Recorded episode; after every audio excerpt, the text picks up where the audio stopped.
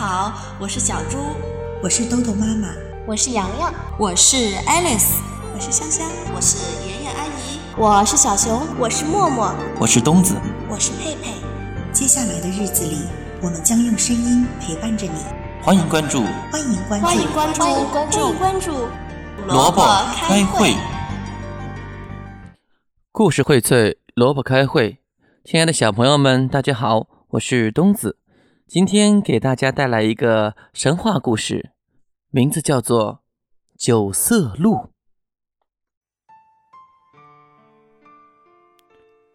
在古老的恒河旁边，住着一头鹿，它的毛有九种颜色，它的脚像雪一样白。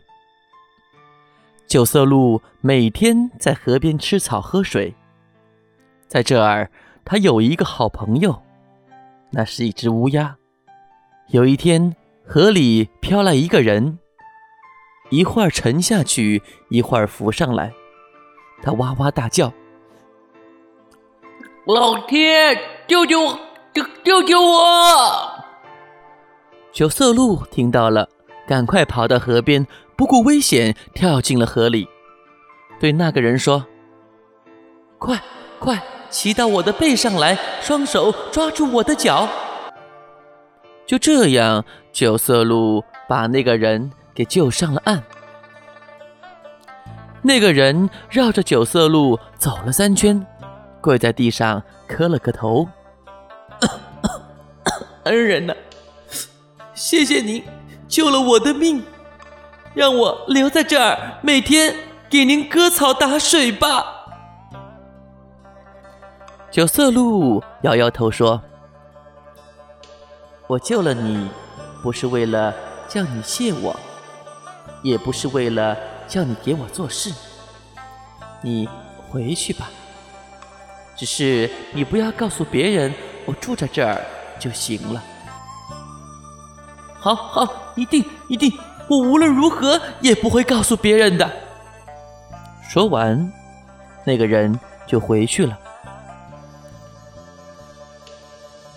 个国家的王后一天夜里做了个梦，梦见一头鹿，它的毛有九种颜色，它的脚像雪一样白。她醒来后对国王说：“我要九色鹿，拿它的皮来做坐垫，您快给我找来，要不我就要死了。”国王告诉全国的老百姓。谁能找到九色鹿，就分给他半个国家，赏他金帛盛满的银粒，银帛盛满的金粒。可是谁也没见到过九色鹿，谁也不知道九色鹿在哪儿。只有一个人，就是九色鹿救的那个人知道。他想，嗯，这下可好。我可以有金帛盛满的银粒，银帛盛满的金粒，还能分到半个国家呢。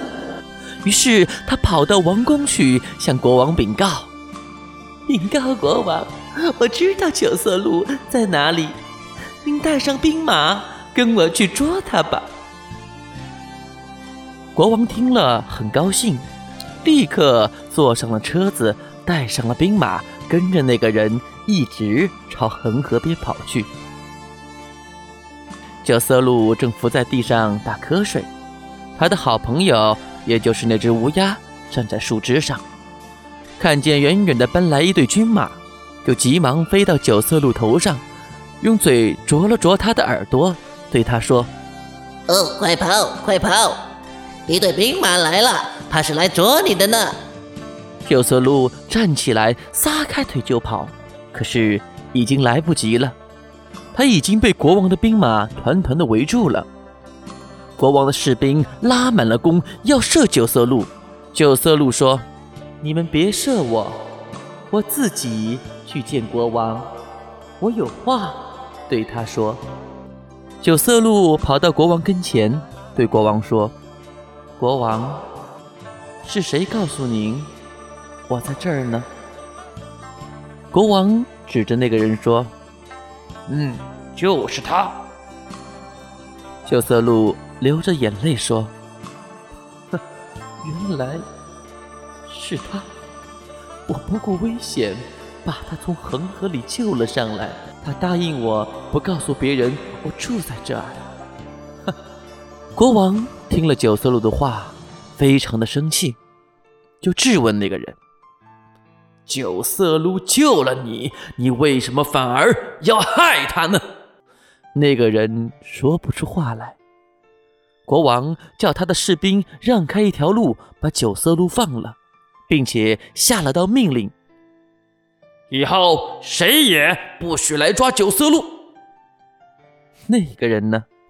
他没有拿金帛盛满的银粒和银帛盛满的金粒，也没有分到半个国家。国王叫士兵把他给绑了起来，扔到了。恒河里去了。